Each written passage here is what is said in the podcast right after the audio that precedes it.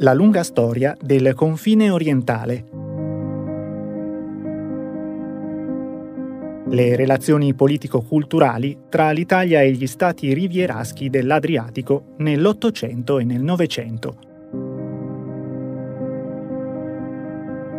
Questo podcast, ideato e voluto dalla Federazione delle Associazioni degli Esuli Istriani, Fiumani e Dalmati, in collaborazione con la Fondazione Ugo Spirito e Renzo De Felice, intende contribuire con una serie di approfondimenti dal valore scientifico internazionale alla costruzione di un'idea unitaria della storia dei popoli europei che si affacciano sul mare Adriatico, un mare che unisce al di là dei nazionalismi.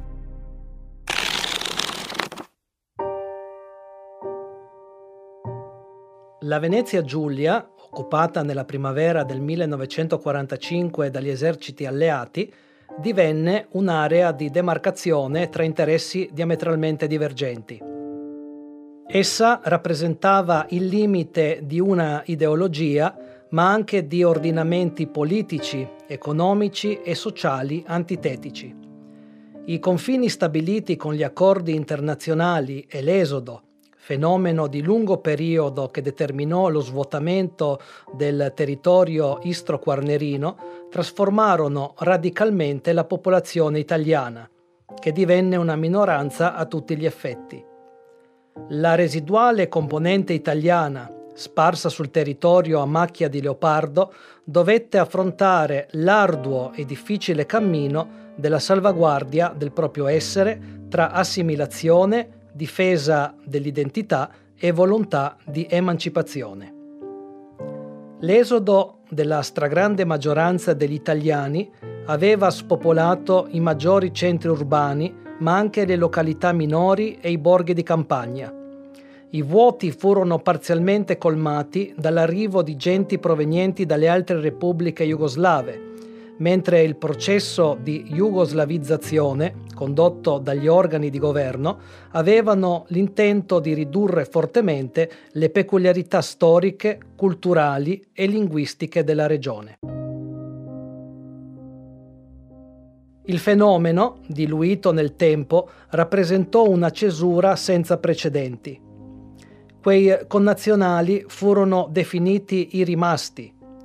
Chi erano in realtà? E soprattutto perché non abbandonarono anch'essi la propria terra? Le ragioni che indussero alcune decine di migliaia di persone a rimanere furono molteplici. Gli operai soprattutto considerarono la soluzione jugoslava l'unica in grado di contribuire all'uguaglianza sociale, ma con l'andare del tempo molti avrebbero mutato opinione.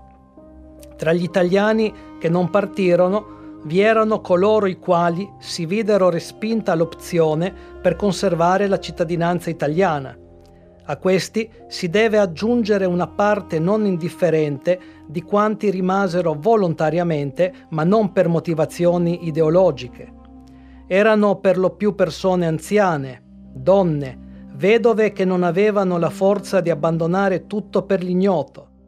Poi vi erano quanti avevano accettato e subito gli avvenimenti politici e una aliquota che aveva consapevolmente scelto il comunismo. A quest'ultima, che abbracciava una ristretta porzione, furono però affidate le redini dell'intero corpo minoritario.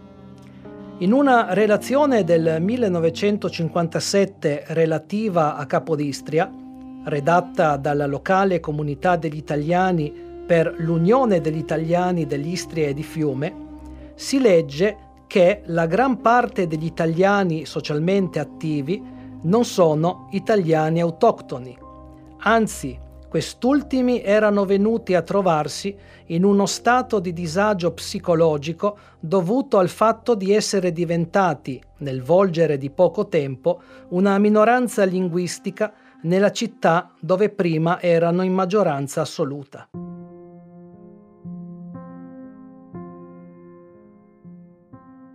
Tutte le espressioni dei connazionali rappresentati ufficialmente dall'Unione degli Italiani dell'Istria e di Fiume erano subordinate al Partito Comunista. La carta stampata era controllata dal regime. Si trattava di uno strumento che doveva favorire le tesi jugoslave dell'annessione, che già nel corso della lotta partigiana era stato affidato ai comitati di agitazione e propaganda. I giornali furono eliminati con il raggiungimento degli obiettivi, che coincise con il considerevole calo dei lettori dovuto allo stillicidio dell'esodo. Il fenomeno era stato ridimensionato e banalizzato sia dalla propaganda sia dalla polizia politica, l'UDBA, che successe all'Osna, con il fine di evitare contraccolpi di natura politica e mediatica che avrebbero potuto incrinare l'immagine del regime. Si tentò di chiudere anche il quotidiano La Voce del Popolo di Fiume, l'unico foglio italiano sopravvissuto e tuttora esistente.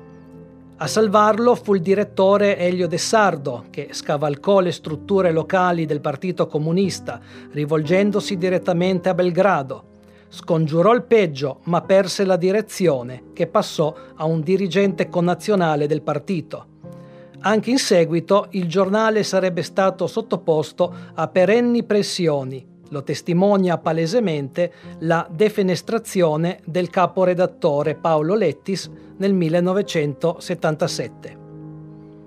La cultura italiana si mantenne viva nei diversi segmenti grazie all'entusiasmo di pochi intellettuali, in parte provenienti dall'Italia. Tuttavia, sia la voce del popolo, che precedentemente nel 1947 aveva incorporato il nostro giornale di Pola e in seguito nel 1956 la nostra lotta di Capodistria, sia le altre pubblicazioni dell'Edit, cioè edizioni italiane, la casa editrice fondata a Fiume nel 1952, ebbero il merito di mantenere viva la lingua italiana, di diffondere la cultura del bel paese e di offrirla ai lettori. Già nel periodo antecedente alla firma del Trattato di pace sorsero i primi circoli italiani di cultura, oggi Comunità degli Italiani, il cui fine era il mantenimento della lingua italiana, la salvaguardia delle tradizioni, e la collaborazione con le scuole eh, di lingua di insegnamento italiana affinché le giovani generazioni non perdessero la propria identità. Le massicce partenze che determinarono uno sconvolgimento nazionale, linguistico, culturale e sociale produssero una sparuta comunità, sparpagliata su un territorio relativamente ampio decapitata e sconquassata, in quanto priva o quasi dei punti di riferimento e senza una base economica, con una intelligenza ridotta ai minimi termini, con un clero eclissato e con una borghesia pressoché scomparsa. Indebolita e sottoposta a prevaricazioni di vario tipo da parte delle nuove autorità jugoslave, la componente italiana oscillò tra l'assimilazione e la volontà caparbia di mantenere viva la propria identità, la lingua e la cultura italiane. Come è stato osservato, fin dal primissimo secondo dopoguerra, l'unione degli italiani dell'Istria e di Fiume si trovò tra l'incudine e il martello, assolvendo le proprie finalità sì in un contesto difficile, ma al contempo seguendo una condotta ambivalente, svolta in nome della fratellanza socialista. Da subito emersero due idee concernenti la dimensione della minoranza. Da un lato l'affermazione dell'identità culturale in senso lato e l'ottenimento di un buon grado di autonomia, e dall'altra quella prevalente e sostenuta dalla Lega dei Comunisti, tendente a strumentalizzare la componente italiana che avrebbe dovuto sottostare alla cosiddetta disciplina del partito e diventare un soggetto subordinato al regime. Negli anni successivi alla guerra e soprattutto in relazione alla definizione confinaria tra la Jugoslavia e l'Italia, la leadership comunista guardava con una certa ostilità quella che era ormai divenuta una debole minoranza.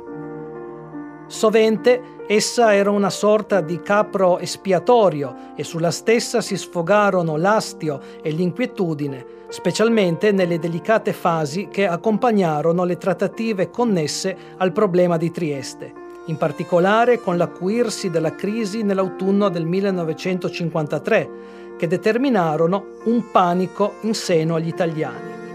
I connazionali superstiti furono sottoposti a ondate di violenza, nonché ad una forte contrazione dei diritti, come il bilinguismo per esempio, che si consumarono specie a Fiume, nell'Istria centro-orientale, sulle isole del Quarnero e a Zara, ove malgrado tutto esisteva ancora un nucleo italiano.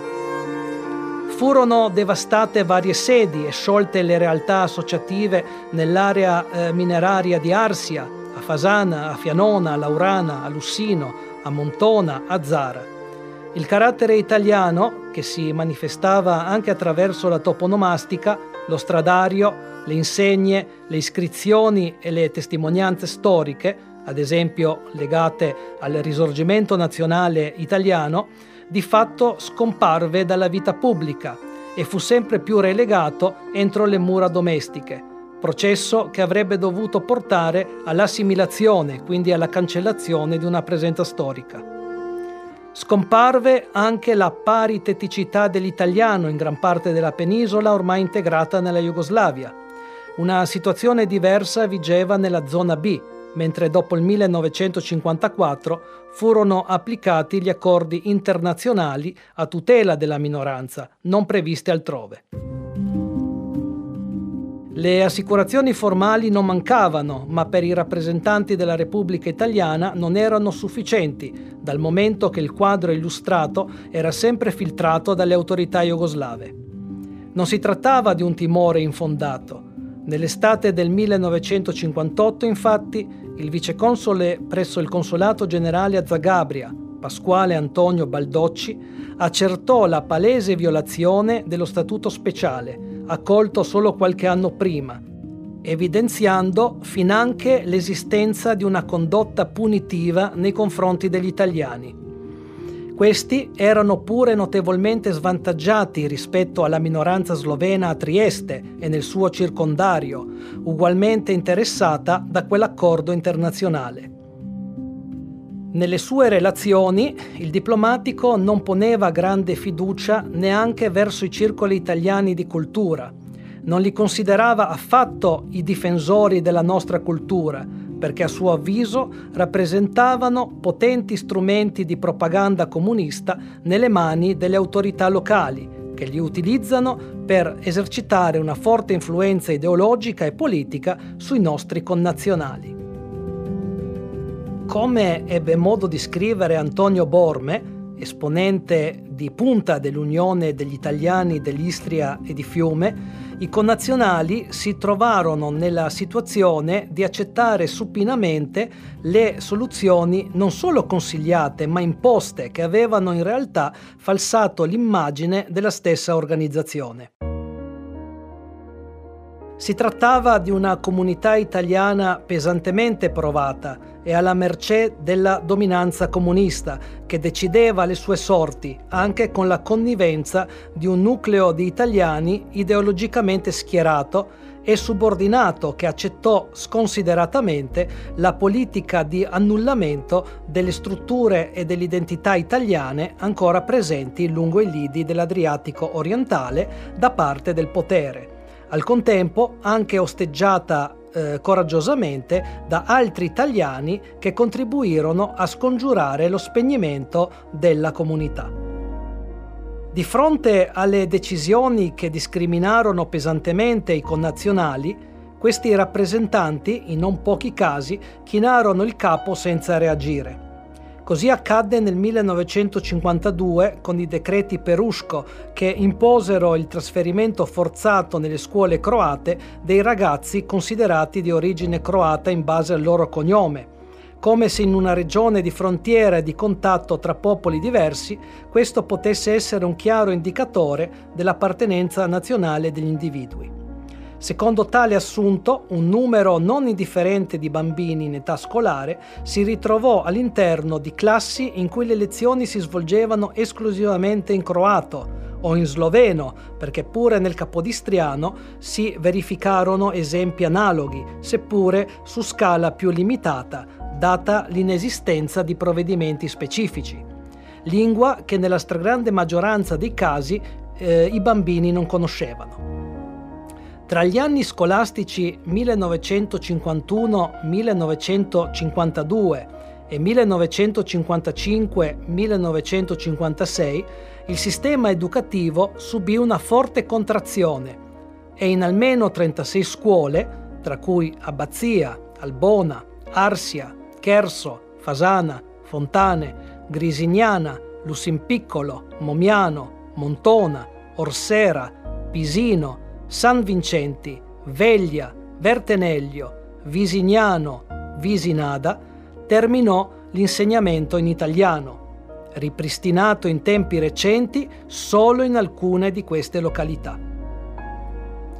Il fatto sconcertante è che le chiusure d'ufficio proprio come l'opera di dissuadere i genitori nella scelta della scuola italiana per i propri figli, volute dalla Lega dei Comunisti, si svolsero con l'appoggio e il coinvolgimento dell'Unione degli Italiani degli Istri di Fiume, ossia dei quadri più leali chiamati in causa anche per dare una parvenza di condivisione con la minoranza italiana ai provvedimenti adottati.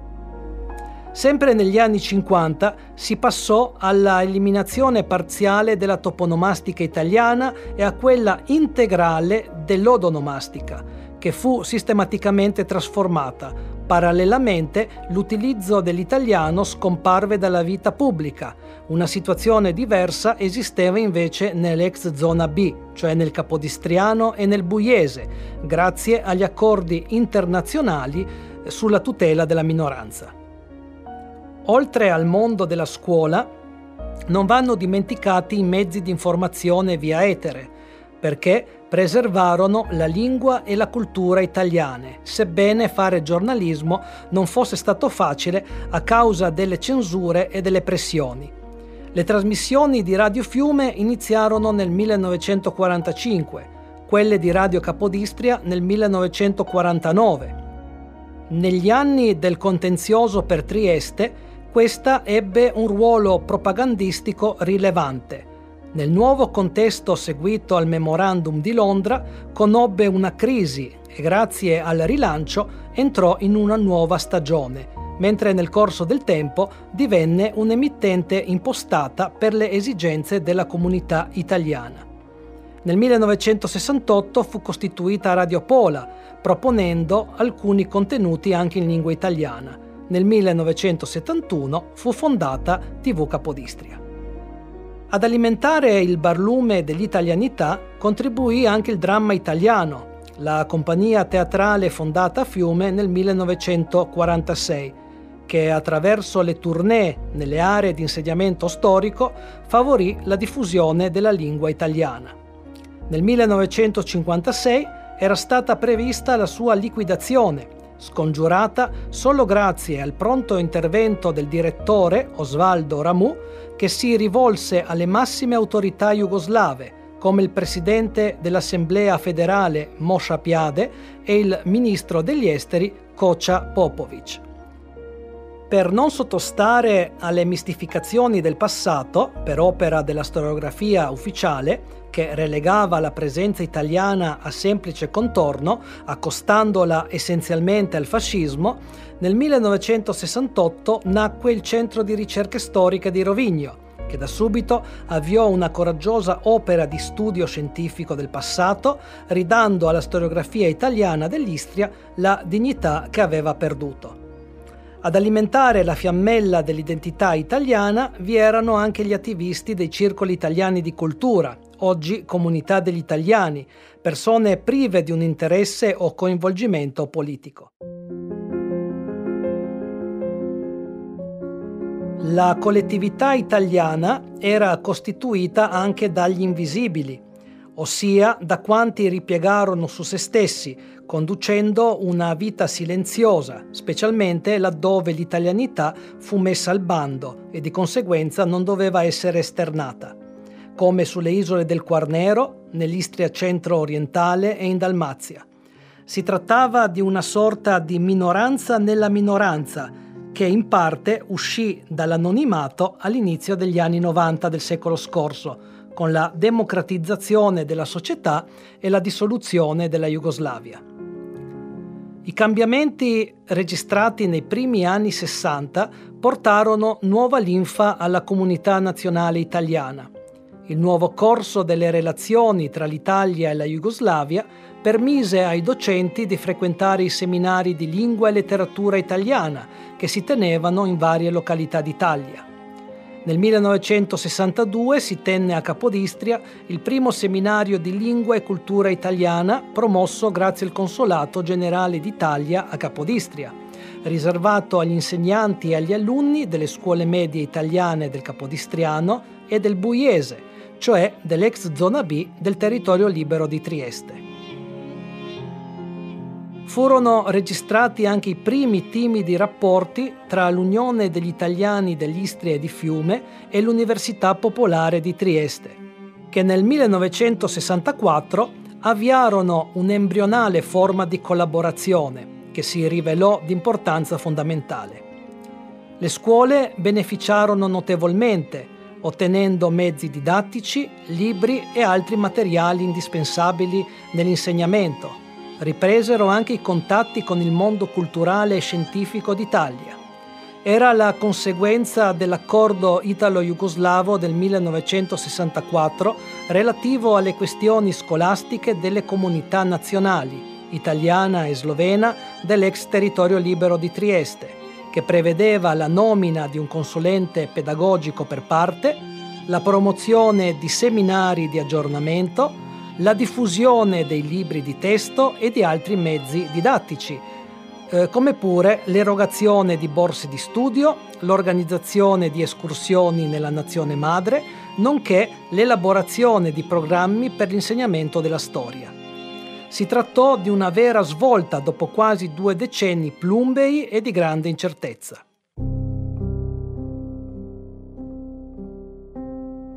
Tali novità comunque non significarono un cambiamento radicale della situazione in cui si trovava la componente italiana. Il presidente dell'Unione degli Italiani dell'Istria e di Fiume, Antonio Borme, in carica dal 1962, volle spazzare via l'apatia del periodo precedente, che era stata deleteria, dovuta essenzialmente a dirigenti privi di personalità nelle mani del Partito Comunista Jugoslavo, e volle ridare dignità, anche nazionale, agli italiani in Jugoslavia. La sua linea programmatica esigeva maggiori diritti politici, sociali e culturali e un ruolo diverso per la comunità italiana. Le sue rivendicazioni di autonomia, avanzate nei primi anni 70, erano state giudicate pericolose e accusate di irredentismo. Quando nell'ottobre 1973 sul foglio di informazione dell'Unione degli Italiani dell'Istria e di Fiume si presentarono alcuni punti di vista autonomistici e autogestionari, la reazione della Lega dei Comunisti di Fiume non tardò a manifestarsi. Il rimprovero fu di sconfinare dai compiti principali, ponendosi fuori dall'ortodossia politica jugoslava. Seguirono le pressioni che portarono alla destituzione dello stesso Borme, che al contempo fu rimosso dalla carica di preside del liceo italiano di Rovigno. Questi era considerato un elemento di disturbo, in primo luogo perché aveva trasformato la comunità nazionale italiana in un gruppo di influenza e di pressione sul governo repubblicano federale, con l'obiettivo di ottenere maggiori diritti. Gli accordi di Osimo del 1975 aprirono una nuova stagione nelle relazioni bilaterali tra la Jugoslavia e l'Italia, con ricadute positive anche in ambito scolastico.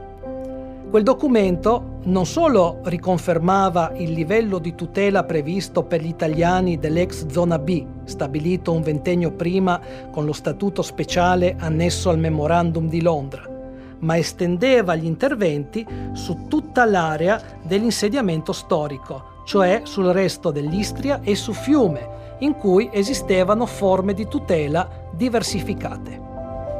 Dopo la ratifica di quegli accordi, il governo di Roma affidò questo incarico, ancora una volta, all'Università Popolare di Trieste, che ormai rappresentava il canale di collegamento tra lo Stato italiano e la sua minoranza. All'interno della comunità italiana, il periodo susseguente all'espulsione di Borme fu caratterizzato da una sorta di stagnazione politica, contrassegnato dal crescente nazionalismo croato, affrontato energicamente dalle autorità federali, e dai risultati preoccupanti del censimento del 1981, che aveva registrato il minimo storico della presenza italiana nei territori passati alla Jugoslavia.